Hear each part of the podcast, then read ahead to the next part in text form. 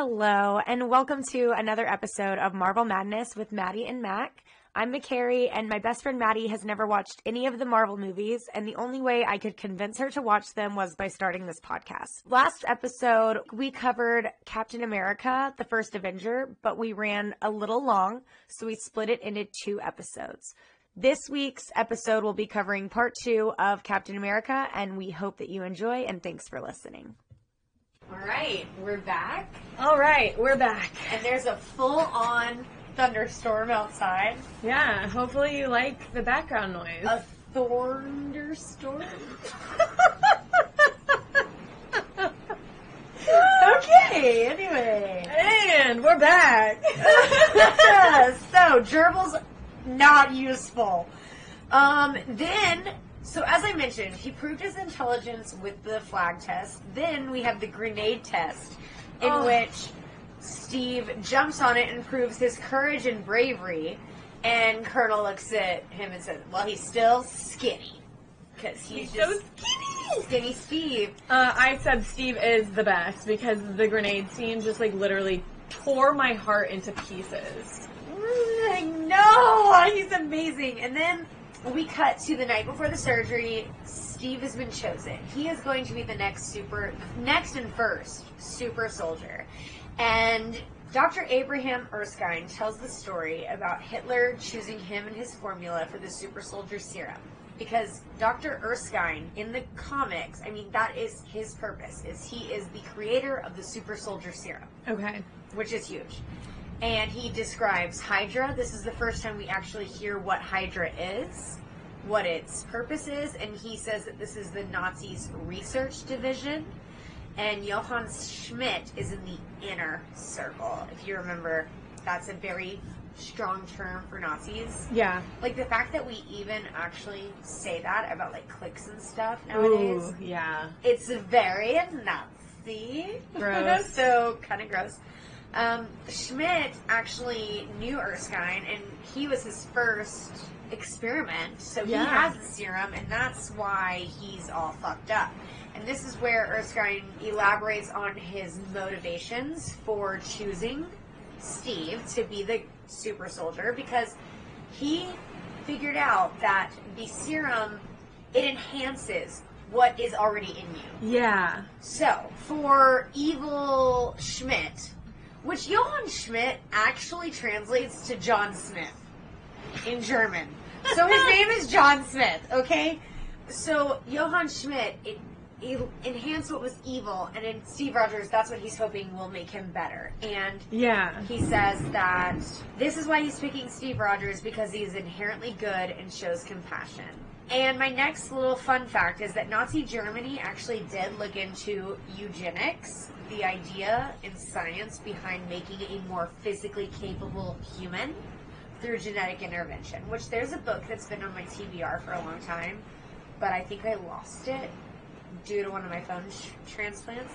It was about twins being studied during the Holocaust oh. because they did so many scientific experiments, and in fact, most of the medical marvels and miracles that we have today and the knowledge and science that we have today is based on the scientific discoveries during World War Two by the Nazis. Wow. one hundred percent. Google it. Fact check me. It's ten thousand percent, um, which is disturbing, but yeah. at least we don't have to, like, blame ourselves. At least we didn't do it, you know? Yeah. And at least some good, at least some good came out of it. And that's a good way to look at it. It's the only way to look at it. Yeah. So, disgusting. But this also inspired a ton of science fiction writers.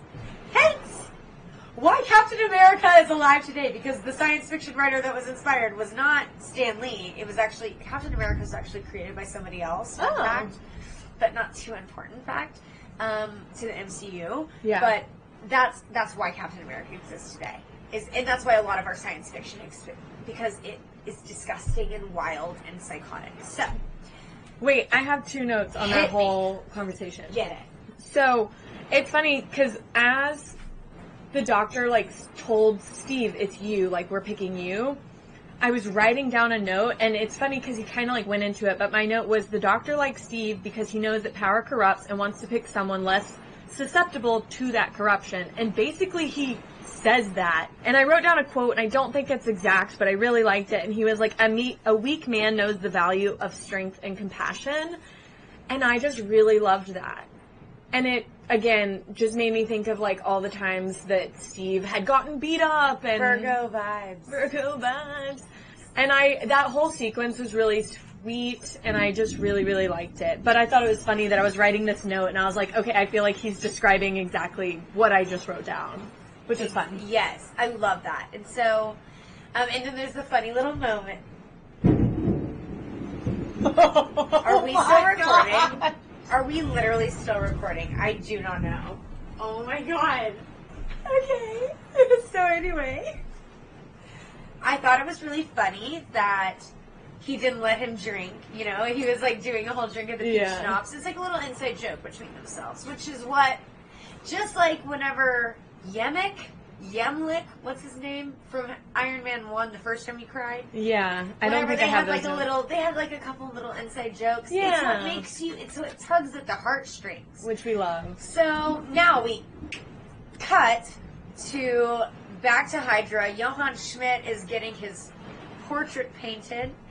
And it, this is a foreshadowing of his Red Skull, which you probably didn't know. I thought something was weird because we couldn't see his face, and everyone had a really weird expression. Um, yeah, the painter looks fucking terrified. He's like... And I was just like, is he... I thought, I was like, oh, he's wearing a mask, like, for the portrait? Ooh, with, like, interesting. Because I was like, why? Trying to be, like, creepy, weird, like... Yeah, something weird. So I knew he looked different, but I thought he had put something on. Didn't realize that it was it, going like, to be a take-off like moment. That's a great... I love that. And so the point of the scene is just to establish that they found Stanley Tucci's character, Erskine, and that they put a hit on him.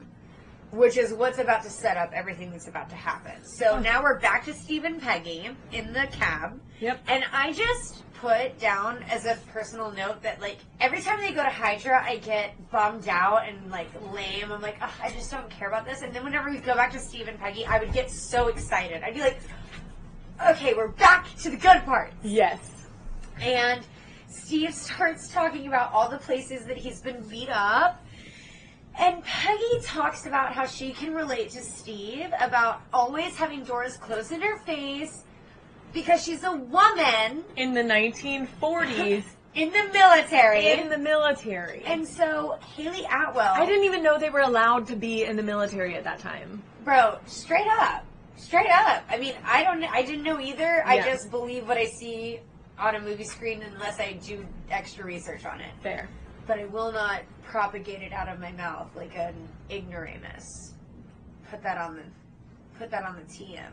Anyway, this is a great allusion to Hayley Atwell's development of the character of Peggy Carter, mm-hmm. which she says that she is actually equal to Captain America in almost every way. I mean, you see how she fights. She can shoot a gun. She can do everything. She has the same fire and moral integrity and character that Cap has, yeah. but she's a woman, so she can do it backwards and in heels. Nice. And that's what Hayley Atwell is quoted as saying. I love that. A queen. Love it. So, then we get Steve literally telling her, like, listen, I know that you are incredible. I see that you're amazing. I have never even spoken to women. I do not know what the fuck is going on. I'm talking about dancing, and I don't know how to dance. You don't know how to dance. It's because he's always been waiting, waiting for the right partner. And if you remember, Maddie, I do. This is McCary's first cry McCary. in the M C U. I started crying. And I looked over and I was like, man, she's getting really emotional. Yeah, Maddie's really confused about why I'm crying, which is so good. And also, like, I just... But here's the reason I cried, because Captain America, which I'll talk about this later, used to be my least favorite movie in the M C U. Really? It did. Because it's all, it's fundamental. And what's the number one rule about fundamentals is that they are not fun. They're tricking you. The rule, they always say, oh, fundamentals are fun. No, they're, the way to be a fundamentalist by being not fun. And that means you kind of have to grit it out. Yeah. And when I was younger and I didn't appreciate the art of cinema, I guess I'll just not say this later, but I'll tell you when I thought this thought was, I, I would w- try to watch this movie so many times after watching The Avengers because I wanted to know what was going on. And I would fall asleep every time. And I never fall asleep during movies. Wow. Well, at least I used to not. Now that I'm an old geezer, I do be falling asleep during movies because, you know, the plight of capitalism working nine to five is very exhausting. So now I fall asleep to movies. But back in the day, whenever I was young and sprightly and energetic and eager to learn about it all, things, I was like, let me stay up. But Captain America would put me to sleep because it was so fucking boring. Kind of like Tony in the cave. Ah, fair. Right. Yeah. So, when I saw this, now in my rewatch, and I just know all of the things, meetings, it just makes me cry. So, I think it's a very notable moment to notate my... Yeah, and I mean, it gets brought up later, too, which is really sweet. So, now we enter to the secret Hydra base, where we walk into the shop, and it's wonderful weather this morning, isn't it? Yes, but I always carry an umbrella. Yep, and I had a note that they need to get a new code phrase. That's so overused. And I think that I lied when I initially thought that because I had literally only heard it in one book, The Nightingale, and then I literally was talking through it with McCary right after I said it, and I put two and two together of, oh, that was just the phrase used during World War Two, if you were on the not Nazi team and you were in those territories or like in that part Correct, of the world. Correct, because I Googled it and I could not find any external sources. Yeah, and that was just me not realizing that, oh, I had read World War Two books, and so that makes sense that that code word would be used for those books. one hundred percent. So, next we get to Senator Brandt and Fred Clemson quotes from the State Department. Mm-hmm. Um, because they're all here to witness. It's almost like a surgery. You know, they have the little gallery, and then they have what's happening. And yeah. But we find out that Fred Clemson is actually Hydra, and he his Hydra name is Heinz Kruger. And the senator says, whenever they see Steve, he says, someone get this kid a sandwich. Which is rude, yet funny. And then we see Howard Stark, and anytime I see Howard Stark, I just say, yay! I get so excited. He's such good vibes. And yes. then, uh, this is the actually the exact moment Maddie said. They did such a good job casting him, because you got excited. I did. You got excited when you saw him again, and you were like, damn, this is giving me R D J hype vibes. Oh, uh, yes. So, we're getting ready for the, sh- for the surgery, and Steve gets the shot, and he goes, wow, that wasn't that bad. He's like, that was a penicillin. Okay. And then we're like, okay, Stark, let's start it. And my note was, pull the lever, Stark! And I have been on a very aggressive Emperor's quoting journey. Now? Yes, Emperor's New Groove quoting journey. Like, I have quoted Emperor's New Groove so many times, it's gotten, like, weird. And as that comes, I'm just saying... The more you talk about llamas, the more llama references enter your life. I will just say that. And I'll elaborate if you Gmail me or message me on the Insta. Message me on the Insta. I tagged us. If you want to hear about my llama references. Okay. Pull the lever, Stark! And Steve says, it's probably too late to go to the bathroom, right? Ha ha. He's showing how cute and funny and witty he is. But then he starts screaming. And he's not okay. And then they're like, kill the reactors. And he's like, no! I can do it! Because he is a superhero. And he's used to the pain, and he's used to getting beat up. And that was my note. Because... He's like, man, I've been through it. If this is going to make me... And, again, this goes back to him just wanting to be a soldier. He's like, I don't give a... Superhero mentality! I want this, and I will do whatever it takes to, to get it. Whatever it takes. There is a superhero mentality that you and I do not have, which I will elaborate on later as well. And Maddie cheers, because as he gets out of the pod, Captain America is here. Woo! And boy, is his chest big. And shiny and... And taut. and and nice and um, tune into our other podcast of adjectives that we come up with for. I, I realized that a little bit whenever we were talking about Thor, we sounded super, like, lame and girly. So for our boy listeners, we will not bore you. But for the girl listeners, if you want to tune in, just call me. All right. So Captain America, he's so fucking hot. And Fred, what's his name? Fred Clemson, he leaves that little weird thing on the chair, which obviously if it gets a full, like, yeah. solo pan shot, we know it's important. Yep. And we realize that this is a bomb. And what happens? Stanley Tucci goes bye-bye. I said, no, the doctor! Erskine dies. And then I said, so many people oh. have died already. Yes. This is hardcore. We're back in, like, the Iron Man one days, where but everybody's But instead dying. Of the good people, or the bad people dying, the good people are yes, dying. Yes, even the old lady with the umbrella. I cloak. literally said, the old lady, what the fuck? I said, Fred Clemson kills the old lady equals Angry Steve. Mm-hmm. And these movies are hardcore. I'm glad that we're back into that, because I felt like it got a little soft there for a minute, and now we're back into, like, the hardcore shit. Yeah. And Super Soldier Cap running, but he doesn't know how to control it yet, because he's, he's never he, been this tall before, or this buff, or this fast, and he's running barefoot, and you did hear that he was filming barefoot. barefoot That's not Maddie. True. I don't know. Here's the thing. In my mind, if it's true and I Google... It should show up immediately. Exactly. Like Iron Man, Alicia Keys. And whenever I did Google that, yes, articles came up, but it wasn't like... Whenever it doesn't show me, like, the answer, yeah, I get skeptical. And so I was like, okay, Maddie, this is great. I love it. I, I don't know. Yeah. So um, she heard that she he was actually filming barefoot unanswered. But... He does grab a door off of a taxi cab, which foreshadows him using a shield. And then we just see how... Well, because he also used a shield when he was getting beat up by the movie theater guy. He used a trash can lid. Oh my god, I did not even write that down or notice that. Amazing. It's almost like each iteration of him, like, fighting has led to the... Because the first one was round. And we haven't even got to the shield yet. Yeah, and the second one had a star on it, and it's like they pieced them together. You noticed the star? I, I didn't even notice the star. Yeah. Yeah, the star on the door.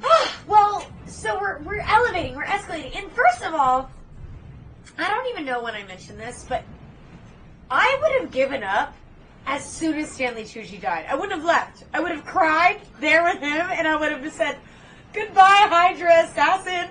We'll see you later. And I would have cried with him, and I would have said, guys, what if you die? Stanley Tucci's dead. And this is the difference between me and him. Yeah. Oh, also, I had one yes. other note. I did hear, and I forgot to mention this while we were watching the movie, that Unwell... Sitwell. Sitwell. No. Our girl Carter... Asian Peggy Carter? Yes. Hayley Atwell. Atwell. So I heard that she did not mean to, like, touch his chest. That is true. And that she was just so distracted and overwhelmed by the glistening chest that she just reached out and touched it. And so I thought that was really funny, because honestly I would probably do the same. That is true. I'm a pro-feminist podcaster over here, and I didn't want to mention that moment of weakness. Sorry. No, I love it. He's, um, he's learning his body. He's he's got the shield. Yep. Foreshadowing. Then we go to the evilness. We get the tr- I mean, again, the Nazis. Yeah. They're like a kid. Absolutely, we'll grab the kid and Bro. use it as a hostage. Throw it in the river. But of course, which is exactly what I thought. And maybe it's because I've seen it so many times. But the kid's like definitely uh, of age of knowing how to swim. He's like seven years old. He's like, don't worry, I can swim. I mean, like, and I know you and I don't really understand ages of kids because we don't have kids. Yeah. But, like, I knew that that kid, if he got thrown in the water, I was like, okay, who really cares? Like, I mean, grab something, bro. Yeah, it was a weird scene. But no, it was funny because it's like, hey, I know how to swim, you know? Mm-hmm. Like, so then, once again, fucking Cap, which I didn't think I got to elaborate just too much, but I'm just saying, we talked about it in a previous podcast, we are not superheroes. No. I would not. This motherfucking Captain America, Steve Rogers, does not quit. He's like, oh, he gets into a secret submarine machine, I'm going to dive in and follow him in there. I'm like, no, at that point, I give up. He got away. Yeah. Darn! Steve does not give up. And I said, damn, he's got a valet submarine. Like, valet-style submarine. Bro, straight up, like, he just pushed an evil button. He had a walkie-talkie and, evil and, button. Yeah, Steve was like, um, nope, we're gonna swim after. And punched through the... Like, this guy was like... Escaped him, thank God. And little do you know... Like, because here's my thing. Two sides. If I'm Captain America, I'm giving up.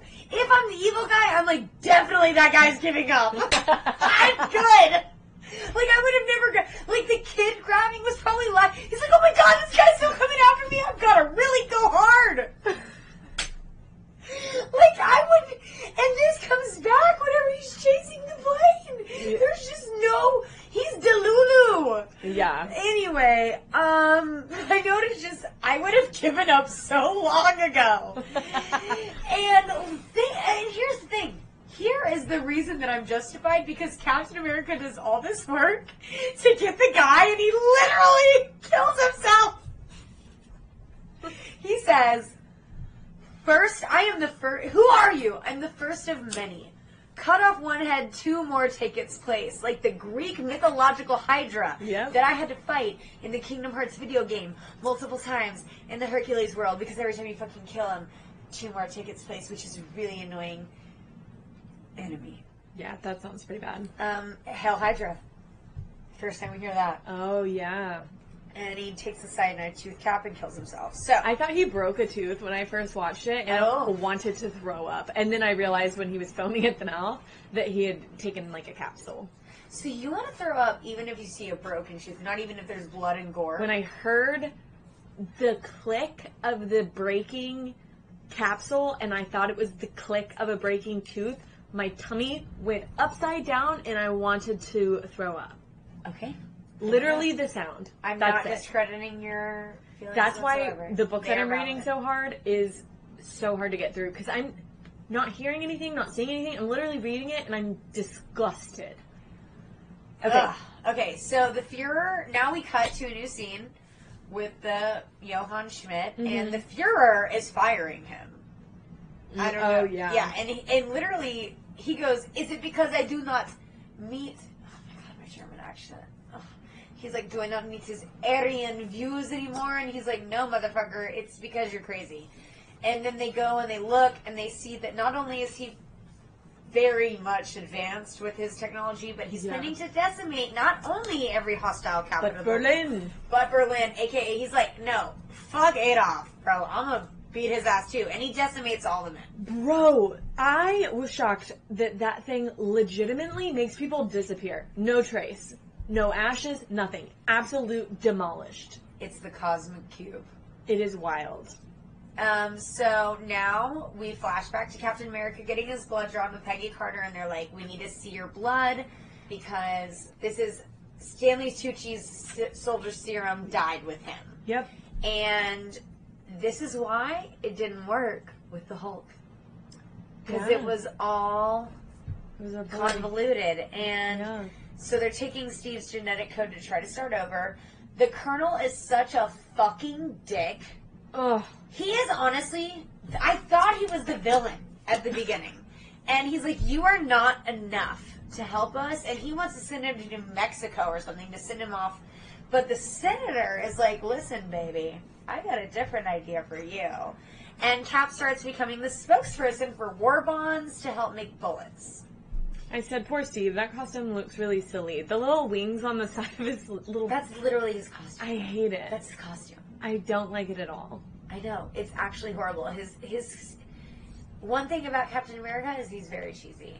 So, Captain America, his new job is kissing babies, making commercials, yep. and doing skits of him knocking out Hitler.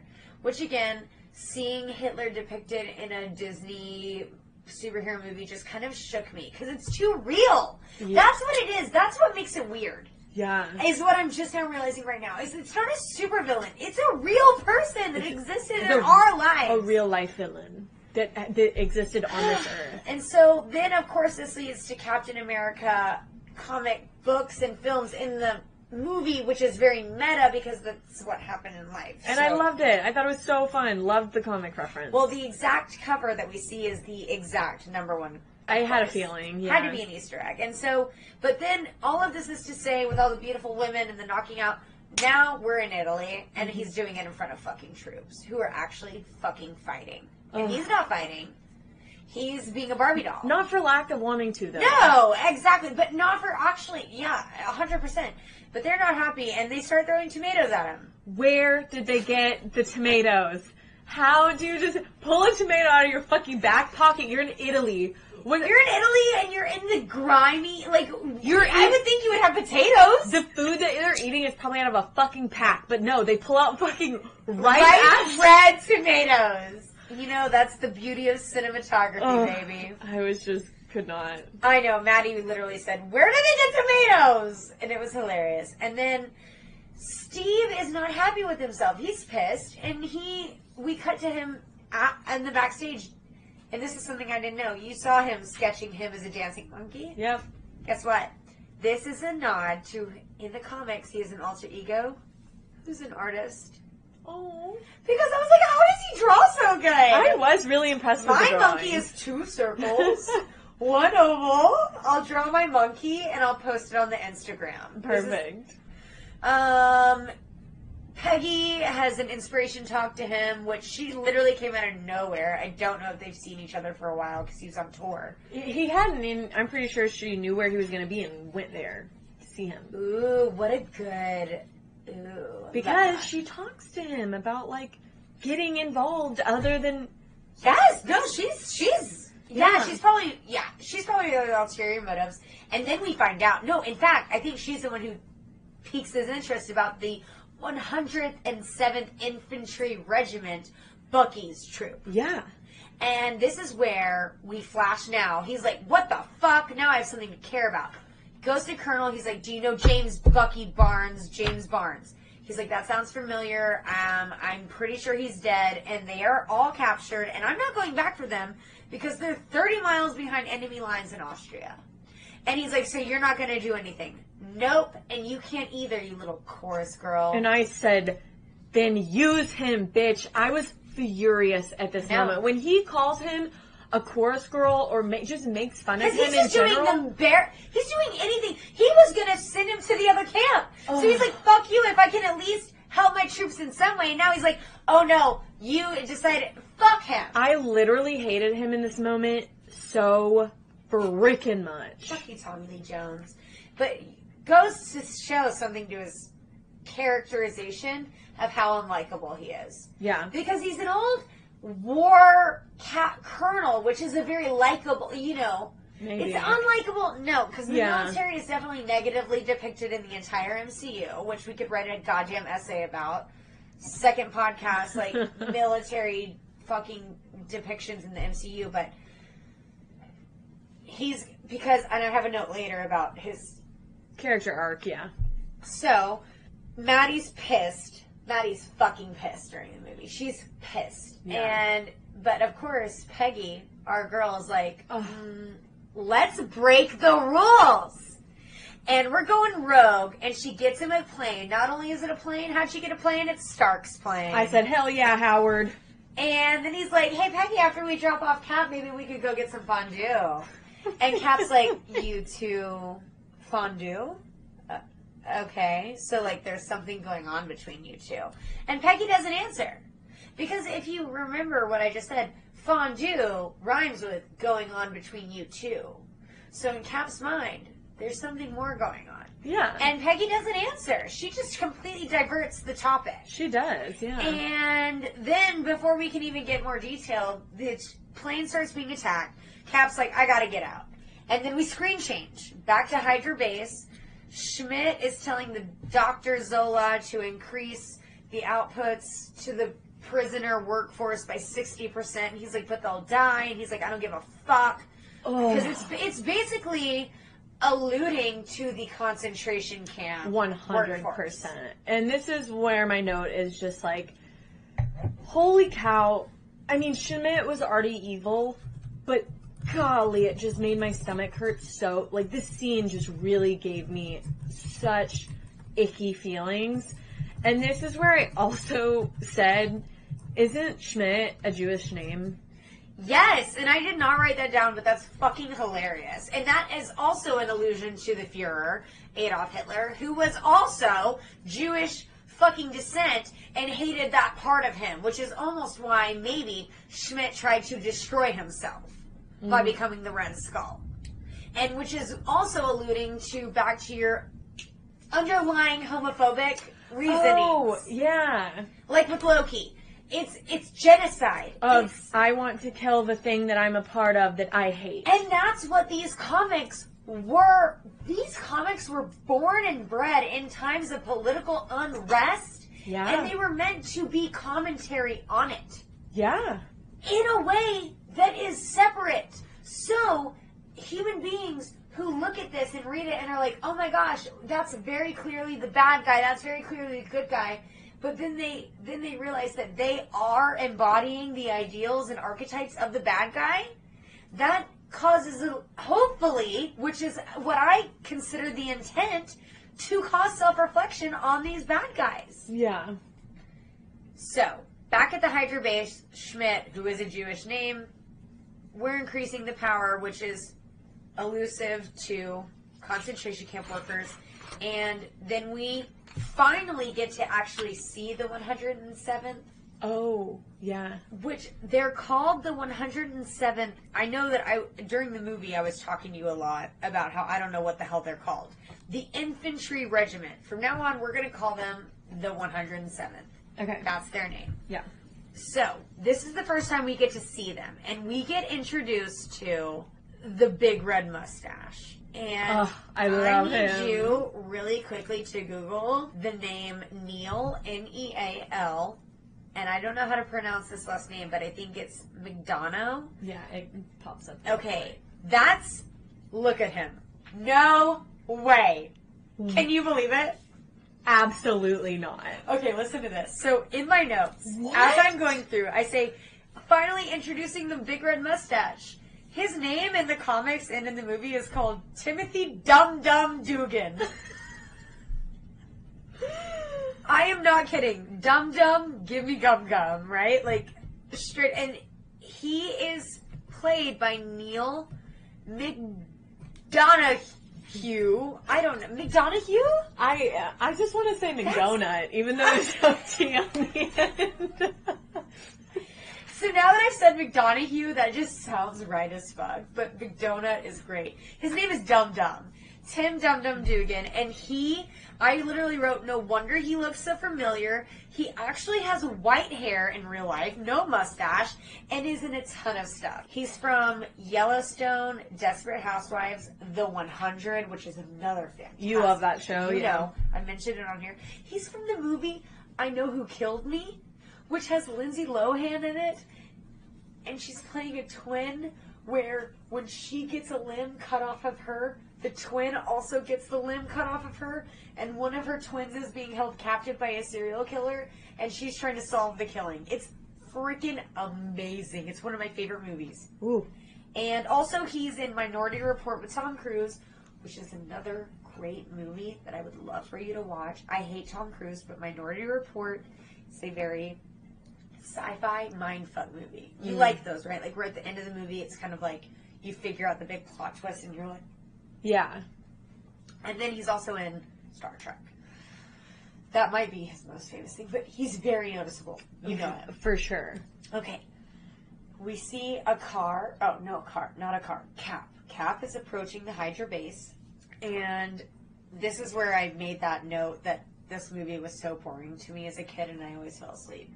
Mm. But this is a very impressive uh, facility. Is this when he's sneaking onto the base? Yes.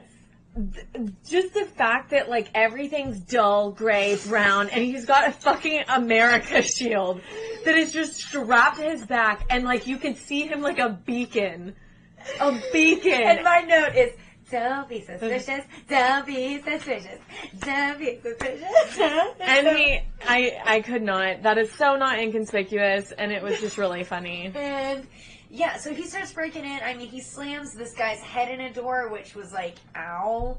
And he sees a blue-powered thing, and he takes it, which was very subtle. And then um, he basically gets to the cells. And we see a very handsome black man. And as soon as I saw him, I said, oh, my God, I know who that is. Well, basically all the people we're about to meet that are es- that are escaped from the prison and that he captures and that become a part of his gang. Yeah. It's basically all Captain America and the Howling Commandos. So in this movie, it's the one hundred seventh regime, but yeah. in the com- and, and some of them are in the com- comics, some of them aren't, whatever. It doesn't matter. We're doing the movies. So... Black guy in the cell is part of the Howling Commandos. His name is Gabe Jones, and he's played by Derek Luke, which has been in a lot of things. The number one thing that I realized that I knew him from was from Definitely Maybe. He's the best friend, and Definitely Maybe is probably my most favorite rom-com. Oh. I know, weird. And he's also from Friday Night Lights, the movie, which is Michaela's favorite movie, or at least it was. I didn't know it was a movie. You thought it was only a show? Yeah. No, the movie Friday Night Lights has been Michaela's favorite movie since I've known her. He plays the Booby Miles.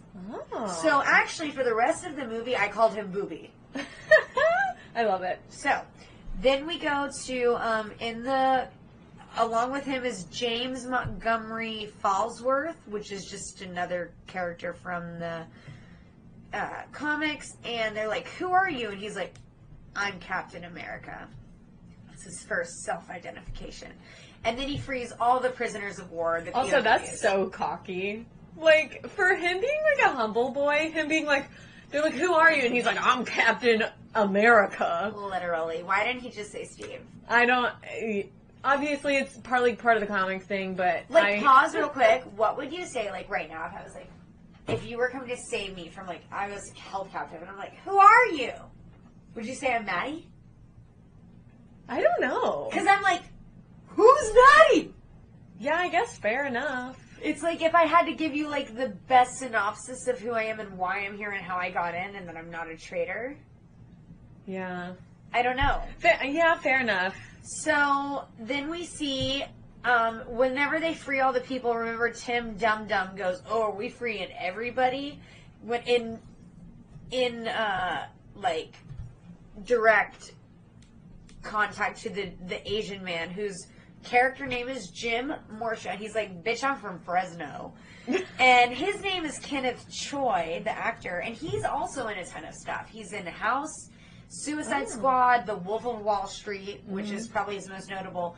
But for me, I just recently watched Halloween Town, because pretty much every September I watch Halloween Town. I love that. Okay, have you I seen... I was just thinking about Halloween Town literally, like, yesterday. Have you seen it recently? I haven't watched it in a long time. Okay, you should watch it. Whenever Marnie, the main character, is buying her first broom, and she's at that broom shop, and there's that weird guy who's, like, a skeleton with, like, his... That's him. Oh. He's in Halloween. Like, his one of his main, cre- his earliest creditings is in Halloween Town as the skeleton dude. That's funny. So I'll send you, a, I'll send you a pic. I'll put it in yeah. the, I'll put it on the Insta. Um, and then there is a spoiler that we will reference later. Now, another main character of the Howler Brigade, whatever they're called, is Bruno Ricci, which is the French guy okay. who talks with Booby. Mm-hmm. Yeah. Whose name is, is Gabe. So they're the two who speak French. Um, and he's the one who shoots that Tesseract weapon and disintegrates. Oh, yeah. Because remember, they get out and they start just... And they're just fucking killing I mean, people. That, I love it. How cool is that? Like, I get to free a big prisoners, and I don't have to worry about if they can defend themselves. Because they're all fucking soldiers. Yeah. Which is like, if we were in the Holocaust and we... You know, it would not... I would have to protect them all if I was Captain America. I didn't even think they could run out, because... So it's like, they're lucky that they weren't even, like, decimated enough, and they could still fight back. Exactly. And so then there's just the little tiny scene, which I love, um, where Dum Dum Dugan and Booby get into the tank, and he knows what... And this is where... I'll bring this up later, but, like, so the tanks are written in German. but the planes later on. Anyway, yeah. So, and Jones, the Booby Miles, says, like, he's like, oh, I studied German and French in college. Mm-hmm. And then Schmidt sees Captain over the, so Red Skull sees Cap over the security cameras and is like, bro, we're fucked. Let's self-destruct. But before that, Cap finds Bucky, and he goes, oh my god, I thought you were dead. And Bucky's like, oh my god, I thought you were smaller. And then they go, they escape together, because this is Cap's main priority, and then this is whenever Red Skull and Captain finally meet face-to-face. And this is where Red Skull finally divulges his backstory of him being kind of the first guinea pig, or oh, yeah. I guess we should call him the first gerbil of the Super Soldier Serum, and he became a Red Skull, and it's whenever he removes his face. Yeah. Which, earlier, we had seen his face start getting really weird red marks on the yeah, side. It, it looked like, like it was scratches or bleeding. From his ears. Yeah. But he's like, listen, bitch, I know I'm not as strong as you, basically, so bye-bye. And he escapes to the roof and gets into the rocket. And I didn't mention earlier, but that little guy, that little Doctor Zola guy, remember whenever, like, he said that he needed a bump up the out outwork to sixty percent, and Zola was like, but sir, we're already doing one hundred percent, you know? Yeah. It made him so, like, relatable and nice. It, yeah. It made you feel bad for him. Yeah. And you shouldn't, because he's a horrible guy. Yeah. He is not a redeemable character. He does not redeem himself by the end of this movie. Mm-mm. He is a bad guy. He's just weak. Yeah. And just... Like, in, like, in that, but Ugh. he uses it for evil, and you see that as soon as they capture him later on, so, yeah. um, but this is a callback to, he's like, well, where do I sit? You know, you feel bad for him, you're like, oh my god, is the little Dobby gonna get, is little Dobby gonna get left? But no. So, and you, you remember that rocket that Schmidt escaped from? Yeah. With the blades? Yeah. That is based on a real Nazi design called the Schreib Fugelgräger. Schreibel Fugelgräger. Yeah, yeah, we don't speak German. I will put, I tried to Google the, the I, translation, and there was zero Google results. Yeah. And no one knows. So anyway, but it was actually based on that's, a real Nazi design. That's that was really ever, cool. Yeah, and so um, little Zola escapes in the Hydra car. Then we see Bucky and Cap starting to... like, maybe escape during that creepy skywalk, you know, yeah. beam, and then it kind of blurs out, and then we see Colonel, and he's like, well, I guess Captain is declared dead, and he tries to punish Peggy because she's the one who facilitated the entire thing, and she's like, but I had faith, and then, as per typical Marvel superhero great moment, oh. they all come back and they're alive. Yeah, and I said, um... Captain A is back with his boys. Captain A, whenever you said that, I literally thought Captain Ahab from, like, Moby Dick. I don't know, just because, like, I don't call him Captain A. His name is Cap. Well, I, that was, yeah, that was just my note. I know, I like, love it. But, yeah, I was excited that he was, like, rolling with his boys, and they were all, like, walking into camp. Um, and, yeah, no, this is whenever he establishes the boys, because, well, and this is also, before we get to that, he's awarded the Medal of Valor, but he's not there to accept it. And then we see the... Wait, wait, wait. What was that? Did you hear that? Is it the thunder? No. I think it's the... Stanley Surprise! At one hour, twelve minutes, and seventeen seconds, we see Stanley, who has zero contribution to Captain America's origin. Yeah. But he says, whenever the...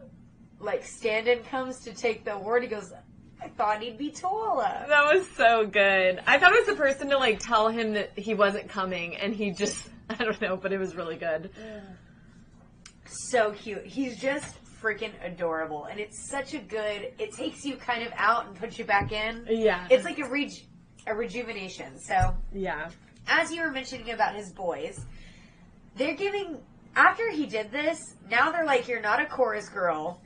You are actually legit, and we're going to give you a whole team to wipe all of Hydra's bases off of the map. And he's like, okay, but actually I'm going to recruit my own team, and it's basically going to be the one hundred seventh regime that I just saved. saved. So, Fun fact, we see Booby Miles and the French guy, a k a. Gabe Jones and Bruno. They speak in French. You remember that scene? Yeah. I have the translation. Oh. He says, well, do you want to fight? And the French guy says, I will fight until the last of those bastards are dead, chained, or cry like a little baby. And then Gabe says, I hope it is all three. And the French guy says, me too. And then the booby guy goes, well, we're in. I love that. And then he goes to Bucky, and Bucky's like, I won't follow Captain American, but I'll Captain America, but I'll follow Steve Rogers. Oh.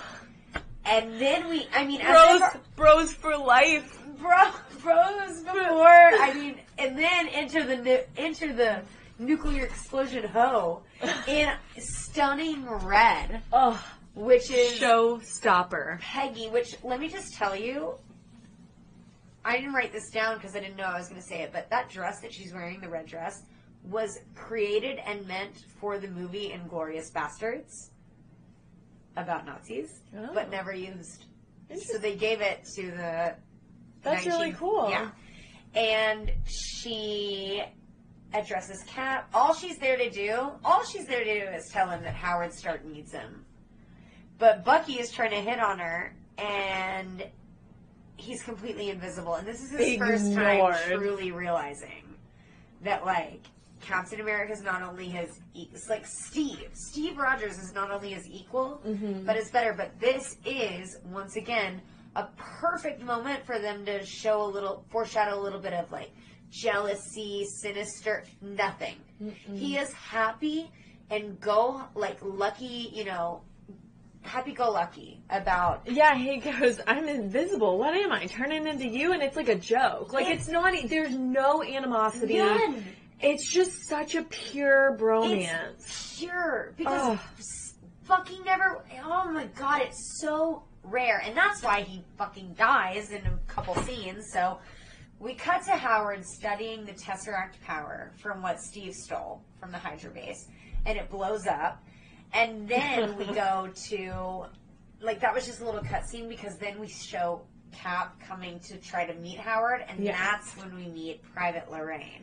Ooh. The blondie, who... basically sexually assaults Captain America, but... I mean, he was not saying no. He never once said no. In fact, he very much was grabbing hips and kissing back. I'm just salty because I wanted Peggy to be his first kiss, and well, I'm just mad. And I understand, but what I want to say is a woman coming onto a man and trying to kiss him could easily be told no. And yeah. not be able, she's not like she overpowered him. That's true. I she just did not overpower him. I'm still allowed to not like it, so sorry, I didn't mean to use the word sexually assaulted, but that's I, okay. I was just mad. That's okay. So, but we are upset because this is technically his first kiss, and Peggy catches him right in the act, and he didn't, he didn't insinuate it, he didn't initiate it. I know. And, but then, you know what? He immediately, which in my case, I don't know why Captain America, I'm like siding with him so hard because he's usually my least favorite, but... he's right. He's like, well, what about you fondueing with Howard? And what does she say? Nothing. She's like, I'm not even going to dignify you with a response. To me, that shows that they're both playing games. Yeah. Yeah. And especially because it's not like she was throwing her panties off whenever he was Skinny Steve. Yeah. Maybe she gr- gratified him with, like, eye contact, but it's not like she was showing her bosom. Yeah. Okay, so, you know, they're both playing games. Also, the fact that Captain America didn't know what fondue was was, like, really sad, but also hilarious. No, literally next scene. So, wait, fond- fondue is just cheese and bread? Oh. And that goes to show, again, another pure aspect of this movie, and that Howard is not an enemy and not... you know, competition. He's a friend. He's like, listen, bud, fondue is just cheese and bread, and I'm way more focused on my work. Yeah.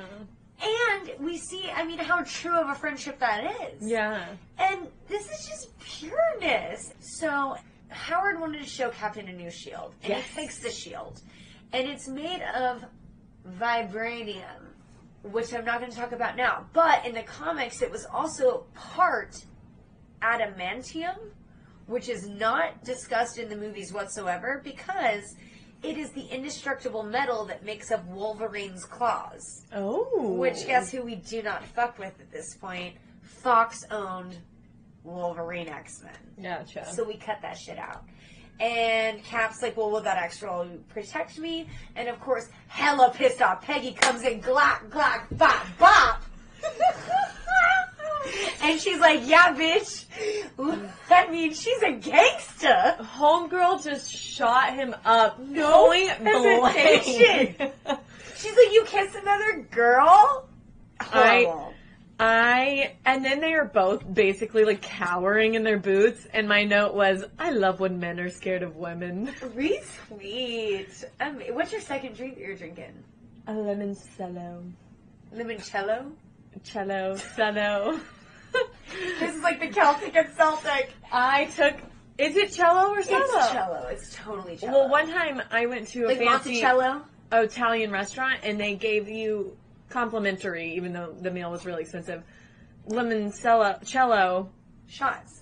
They're not shots. They're liqueur. You're supposed to sip on them. Cordials. Hoes. They're cordials. Yeah, dude, I took that hoe as a shot and almost died. Well, maybe it's because you didn't respect its name.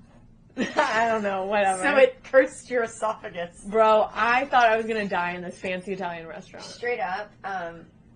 you and I and our pronunciation guide could also be a whole separate podcast. Like we could just we could just say, where is it me and Maddie pronounced differently? Anyway, Captain America and the Howling Commandos take out Hydra bases in a montage sequence.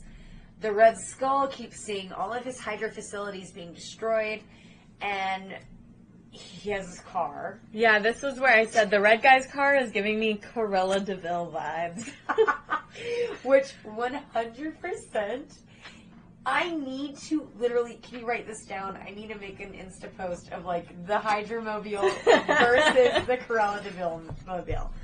And this is the first instance in which Cap uses his shield as a boomerang. And then there's also that awesome scene of Jim, a k a the Asian from Fresno, who bombs that car by rolling under it. Like, this montage oh, is not yeah. like a normal montage that's easily ignorable. Like, it's Dude, filled it was sick. with amazing footage. And there's the footage from, like, Cap's, his progress of his team, which shows his little locket with Peggy in it. Oh.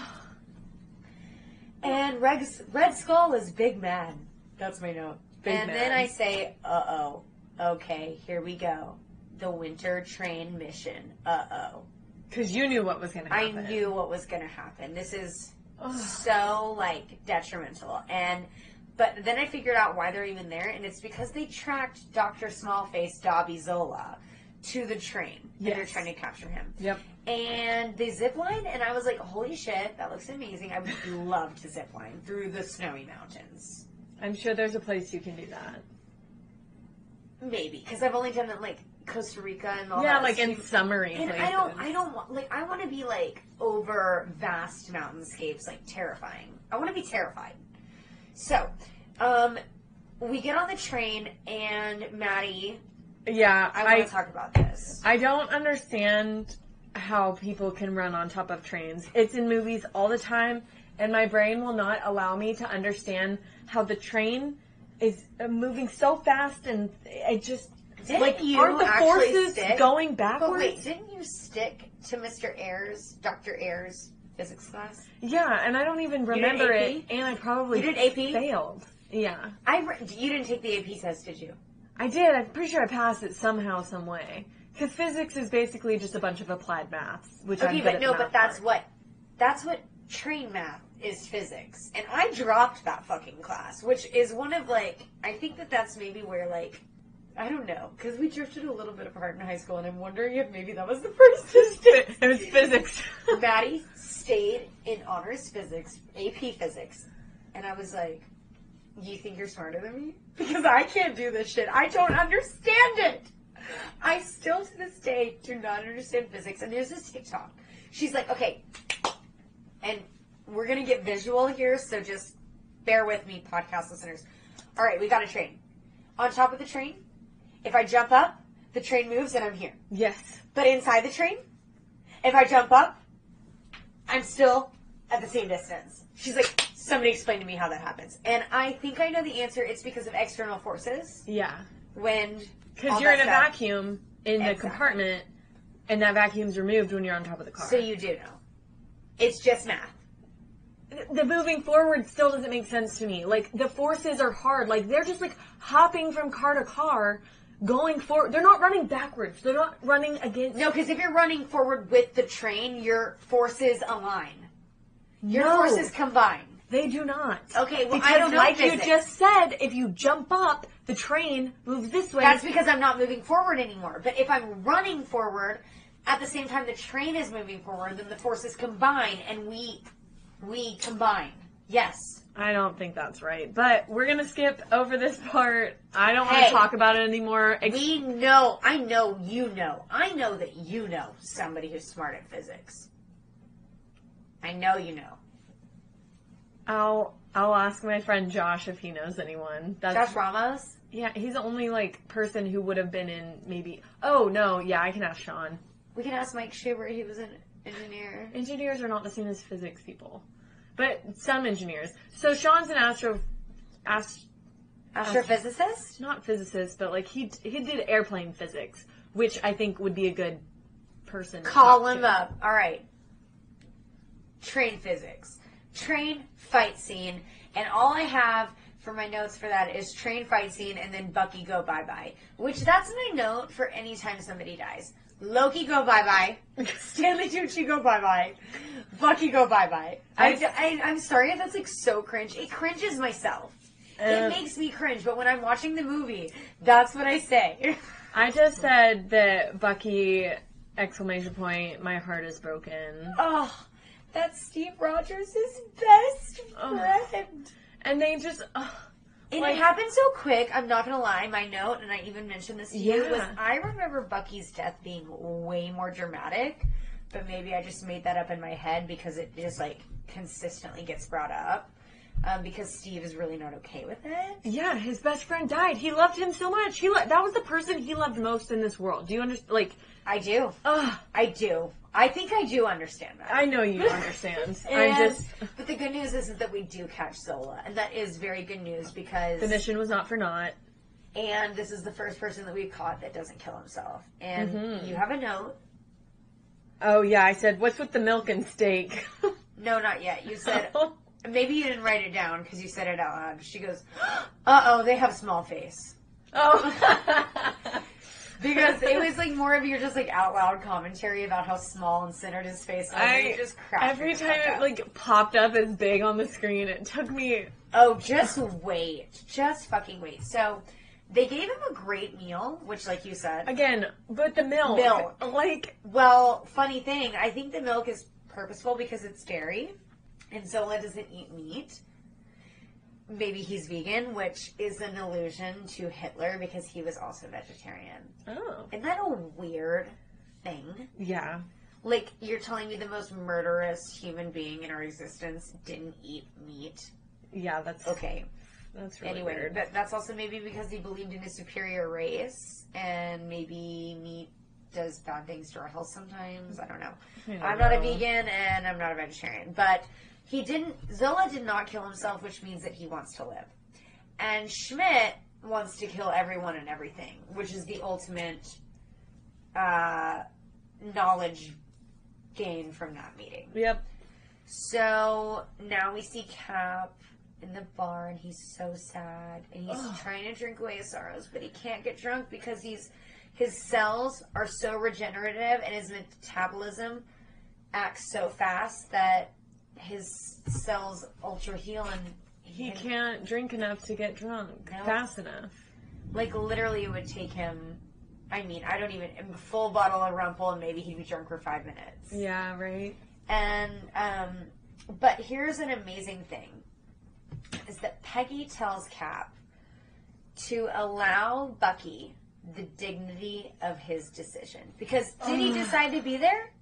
Yes. Did he decide to follow Steve Rogers? Yes. So was it your fault that he died? No. I loved that so much. I thought it was so beautifully said. Oh, I want to get it. That's the quote. I'm going to get tatted. Allow the dignity of his choice. That doesn't sound good. I would say maybe allow the allow the or the dignity of decision. Yeah, something like that. The dignity of decision. And I put as a note, um, stop blaming yourself. It was his choice, and I want to tell this to every main character in every book I've ever read. Honestly. Because if I could just eliminate the chapters of guilt, mm. get the fuck over. I want to read. That's like, also because you don't have necessarily... Have never told anybody? Well, I don't think you feel guilt as much as maybe some other people do. Not like... Shots fired! Not, not like in a sociopathic way, but like you live your life in a very like... I know what I'm doing, and like I, I make the decisions. The things that I do don't lead to like regret or like second guessing, and so it's not like that you're not. I'm not saying that you're like a psychopath. All I'm saying is that you don't necessarily make decisions that would lead you into a guilt. One hundred percent. If some like that is one hundred percent because if me and Sebastian and me and Bucky were on that train, and I tried to save him and he went away, like I would. I mean, you would be sad, but you would not feel guilty. But then again, I You've never been in this situation. I literally, truly appreciate your perspective, and I do not resent it at, and, and by any means, but I think it's also hand in hand with, I have not experienced true loss. My mm. only loss that I have experienced are fourth dimension comrades, like, and acquaintances, or very elderly family members, yeah. or maybe a distant relative. Nothing that has ever stabbed my soul. And I am very scared for when that happens because I do not know if I'll be emotionally able to handle it. Yeah, grief. And maybe then I'll be able to write a book about grief. Grief is hard, and you'll I, experience grief, but guilt would be hard because you would have to be in a weird circumstance to feel guilt over somebody's death. Right. Like, that's and a so really unique so circumstance. So Cap is dealing with grief and guilt because he was right there. Maybe he could have grabbed him.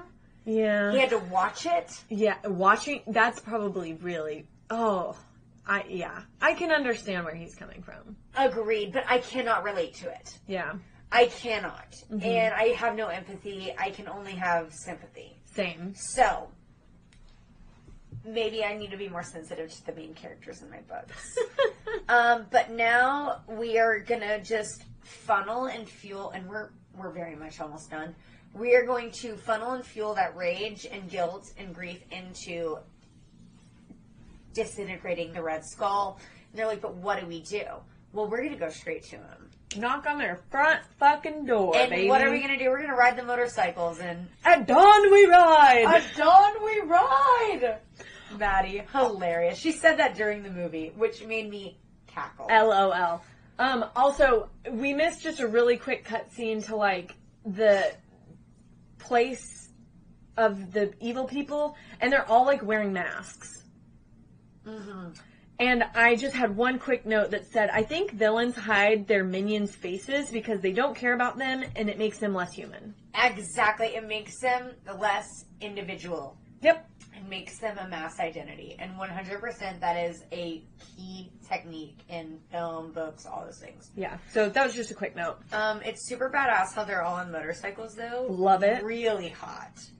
Like, it makes Captain America less nerdy mm-hmm. and more badass, because he is kind of nerdy with his little wings.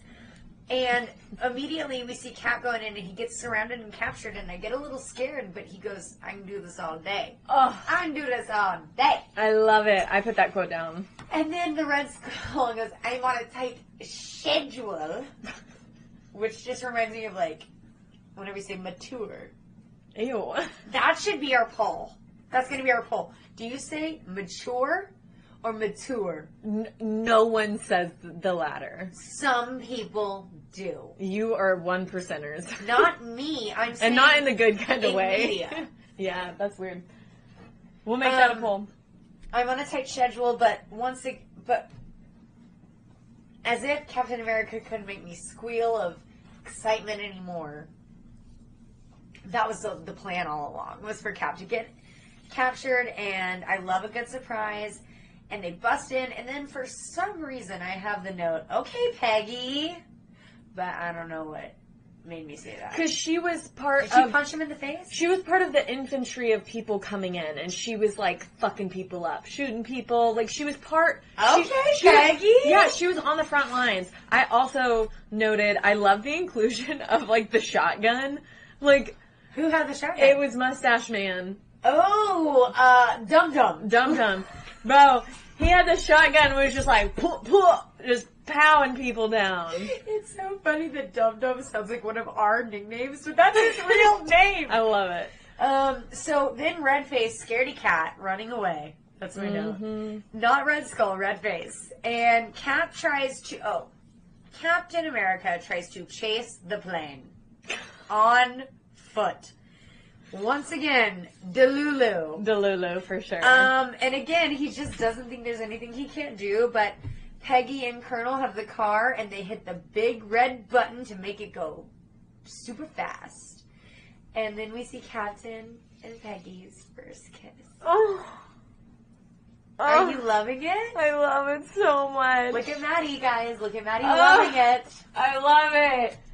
Theirs has been... Do you love the movie? Do you love this movie? Their, I feel like their kiss has been, like, my favorite so far. Like, it felt just the most... Anticipated, built up to, like, meaningful. Yeah, like, because I know that Thor Thor and Natalie Portman's kiss was, Natalie, like... Natalie is passionate, and, and Thor is a himbo. Yeah. It I just, mean... It didn't feel as, it, like, this was the most excited I felt, for sure. And then, I mean, classic, typical Marvel. We look at the Colonel, he says, well, I'm not kissing you. So funny, man. And this man. is my note of that Colonel has such awesome character development and a great redemption arc. Because we, I mean, the hatred I felt for him, not even... twenty minutes ago? Yeah. That changes into, like, such love and adoration for him, and so glad that he's there to deliver the line. Like, his line... And support. Like, he's driving the car. Like, he's getting Captain America to the plane. I'm having a seizure right now. Okay. Um, so, of course, he gets on the plane, and so much happens. Yeah. And this is... This is my one point that, like, I... And we, you know... A lot of our Marvel fans are like, Maddie needs to suspend her disbelief. We don't always need to worry about all of the details. But this is a point where I'm like, why is every plane on the German ship labeled in not only English of all the cities, but literally the most basic, like, Arial-ass font I've ever seen in my life? Like, couldn't we have put the English... words, but maybe in a fancy font or, to make it a little more German? Or maybe, like, somebody spray painting it on there, like, less, like... No, I just want to see a couple, like, dots. What's that thing with the dots above the U? I don't know. I want to see, like, in U with the dot above it, York. You know? Like, and then, like, I just want to see a little more effort. Fair. Unfairly. I mean, it looks like somebody literally... McCary was very taken no, aback. They, it looks like they had a bunch of empty fucking... Uh, helicopters, oh. and then they went in post and just went on Microsoft Word and literally typed it in and co- like copy and pasted that bitch on there, and so that pissed me off. And I was like, also, and then it kind of got me on a spiral. I was like, wait, why are the Germans even speaking English? But McCary, shut up. It's a Marvel movie, so. Then Captain America literally, fought. Oh my god! And this is whenever things just stress me out. This happened with Iron Man as well, whenever that guy flew out of the plane. Whenever people fly out of the plane. Yeah. And now all of a sudden they're just a regular, if like, human bones and skin in just the air. In the sky. I'm like, what are you going to do? And no, it's terrifying. But t- leave it up to Marvel. So, um, Cap literally... falls out of the plane, busts through... He literally yeets him from the plane. one hundred percent. And it reminded me of, like, ejectocito, cuz... And what is that? That's from the Fast and the Furious two. And I had never seen those movies before, and me and Michael just recently started watching them. Cool. But yeah, I didn't know... Now you're cooler than me, because I have not seen them. I've maybe seen the first half of the first Fast and Furious film at least ten times. But that's I, all as far as I, I wouldn't say it's worth it or not. It's just fun to watch it with Michael because, like, obviously they he likes his boon at one point. What? What? That's in Furious, like, nine goes to the moon. I'm only on, like... They the, take a car. I'm only... Moon. I'm only on the fifth one. No. I'm on the fourth one. I'm not even on the fifth one. But I'm only on the fourth one. But I... Me and Michael say, ejectocito all the time, and I did not know it was from the Fast and the Furious movie. Oh. So when it came on, I was like, oh my god. And Michael was like, did you seriously not know this was from that? So when he, like, yeeted him out of the plane. You're like, ejectocito. Well, Will yeah. has um, buttons in his car, like the cigarette lighter buttons. They say, emergency eject. I love that. And so, okay. So this, this is my note, is that this might, I think this is the most action-packed Marvel movie thus far. Yeah. I mean, this one is, this is like... Also, the the screams. Oh, of, my God. The people, ah! But, like, fading out. Oh. Oh. Oh. Anyway. Uh, yeah, no. I just couldn't every, ah! every time they... Ah!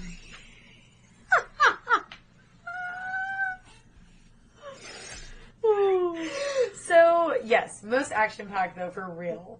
Because every single other one, like, this is, like, I feel like, to me, this is the level that I'm expecting. So me watching the first, like, four movies and seeing basically nothing no happen. Action. Nothing. I'm like, what the fuck happens in Thor? He goes and tries to get the hammer? Like, and be, like, that's just not, like, this one is chocked full. And Maddie, he gets into the plane. Go ahead, hit me, because I got a comment. Where did he learn how to fly a plane? Okay. I love this so much, because I think I told you a little bit about, um, so, for my listeners, and I will credit this, I think it's, I just Google Marvel Film Guides, and it basically gives me, like, an annotated version of the movies, and... The man who, or it could be a woman, I don't know. I don't yeah. know who creates this website, but they're biased, and they have definitely an artistic voice.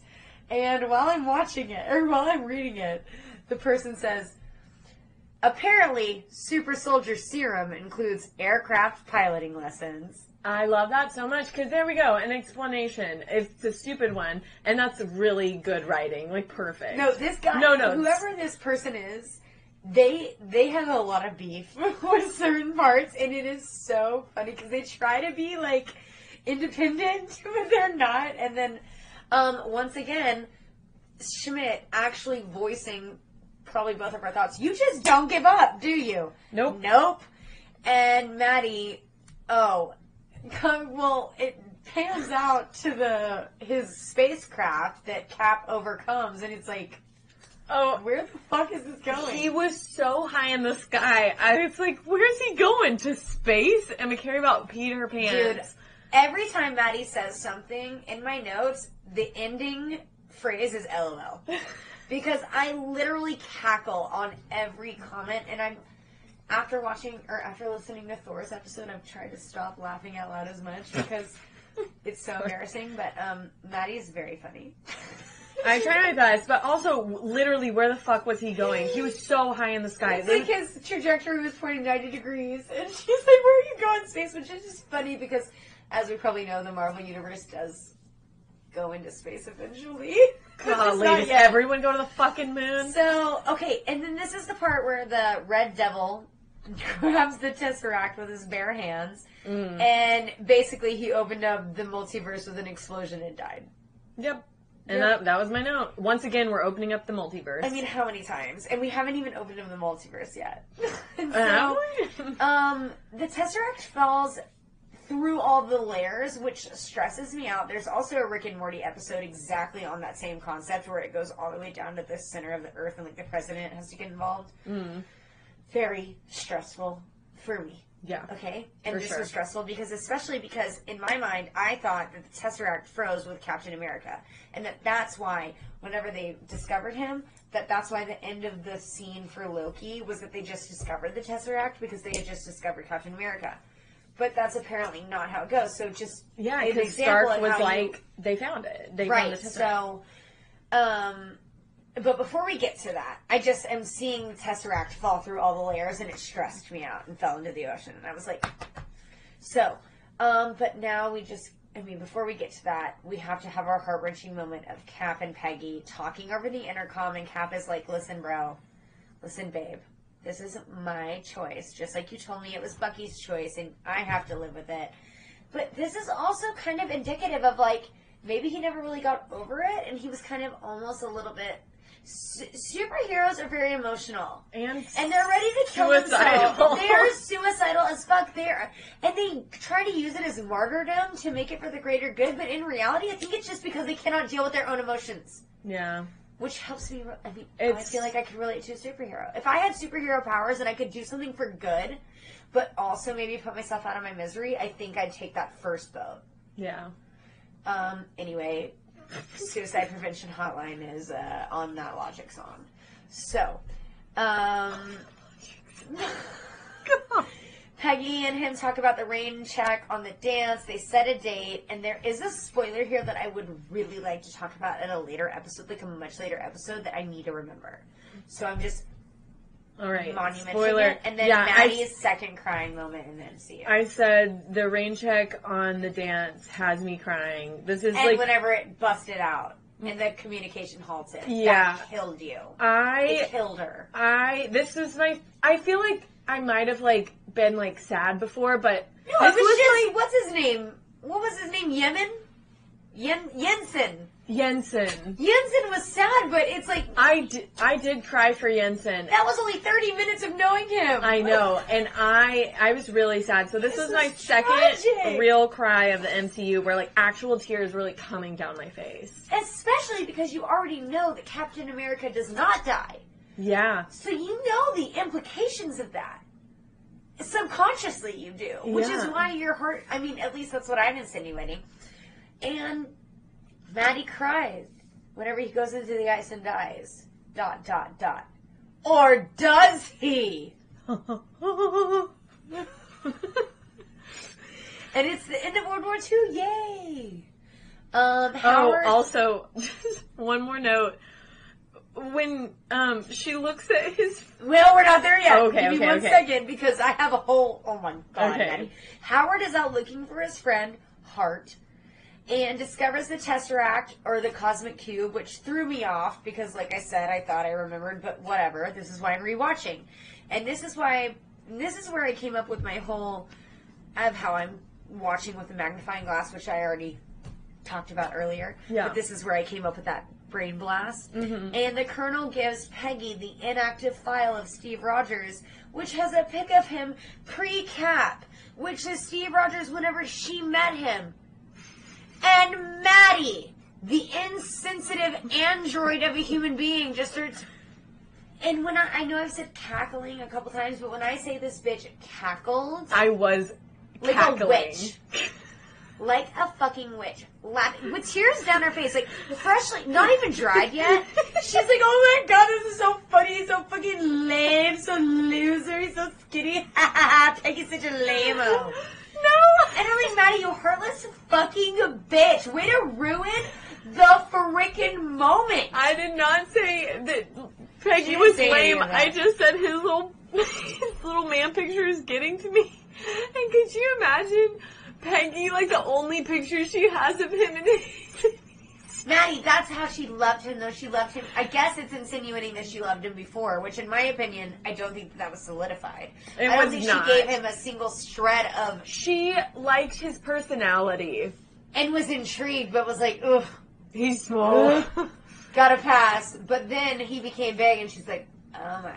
And she touched his chest and needed more of it. And now, of course, now she's maybe like, well, now that he's dead, maybe I'd rather have him as skinny Steve than no Steve. Fair, fair. But you truly embodied the pure female gaze. You know what? Men get to do it all the time, so fuck you guys. I can do it too. Fucking retweet, man. She wasn't hot, now she is hot. Anyway. Um, okay. But this isn't the end of the movie, and I know it's been a long time. Okay. Cut to Steve Rogers. Eyes opening. Old-timey hospital bed and radio playing a Dodgers baseball game. A military personnel. Are you done with your notes? Maddie has closed her notebook. She is done.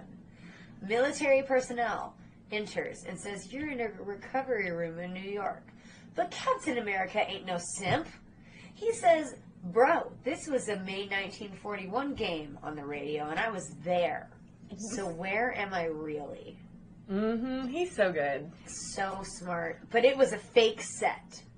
Like, also, literal. And I was so mad. Why didn't they turn on a better, like, a game after he had disappeared? Like, why they didn't were they just do one shred of research? It's yeah. It's like twenty whatever like, they're doing it in now. If he was frozen in, maybe they didn't know. But like, no, because we know everything that happened in the nineteen like forties. We we had we had it would, databasing. Like, it would not have been hard to look up a baseball game that happened after the date that was known of his disappearance. It yeah. doesn't matter. Yeah, but it's all part of the plot. Yep. Okay, he's Chiron. All about the plot. To our Percy Jackson fans out there, Chiron's for the Chiron is for the plot, and Shield is, is the plot is for the plot. And so Cap says, "Where am I really?" And it was a fake set, which, like, let's just say, um, are you really, like, you have that literal lack of dedication that it was just four walls? You didn't think that the super soldier would bust out that hoe? Um, which is fine. It's all for the plot. I'm not here to judge. It's the very end of the movie. I'm ready for it to be over. It's been two hours. Fair. So, he's in the real world and it's in the future! And he's like, "What the fuck?" And Maddie said, "What the fuck?" Dude, like, what a mind fuck. You go out into New York and there's screens everywhere and he doesn't even know what a screen is. Not like a screen like that. Like, right, even, they had movies, but not like... Not like Phantom of the Opera, t- like, moving. Okay, so, enter Nick Fury, which, I mean, doesn't that just excite your loins? I don't know if my loins are excited. Mine were. My tingles were tingling. But I did say, "Ooh, I bore Nick." I mean, it's just like something bigger is happening. Something bigger than all of us. I think I'll be more excited, like, once I see the Avengers movie. Do you know what I mean? Like, yes. for, at this point, it's like, Nick's exciting, but, like, I and haven't... Like, what's he doing there? Yeah, like, I haven't seen how he gets to put it all together. So, like, I'm only... I'm a fraction of the excitement that you're at right now. Yeah. Right. A hundred percent. So, and here's the thing. He goes, he's been asleep for seventy years, and he goes, "Well, I had a date." Oh.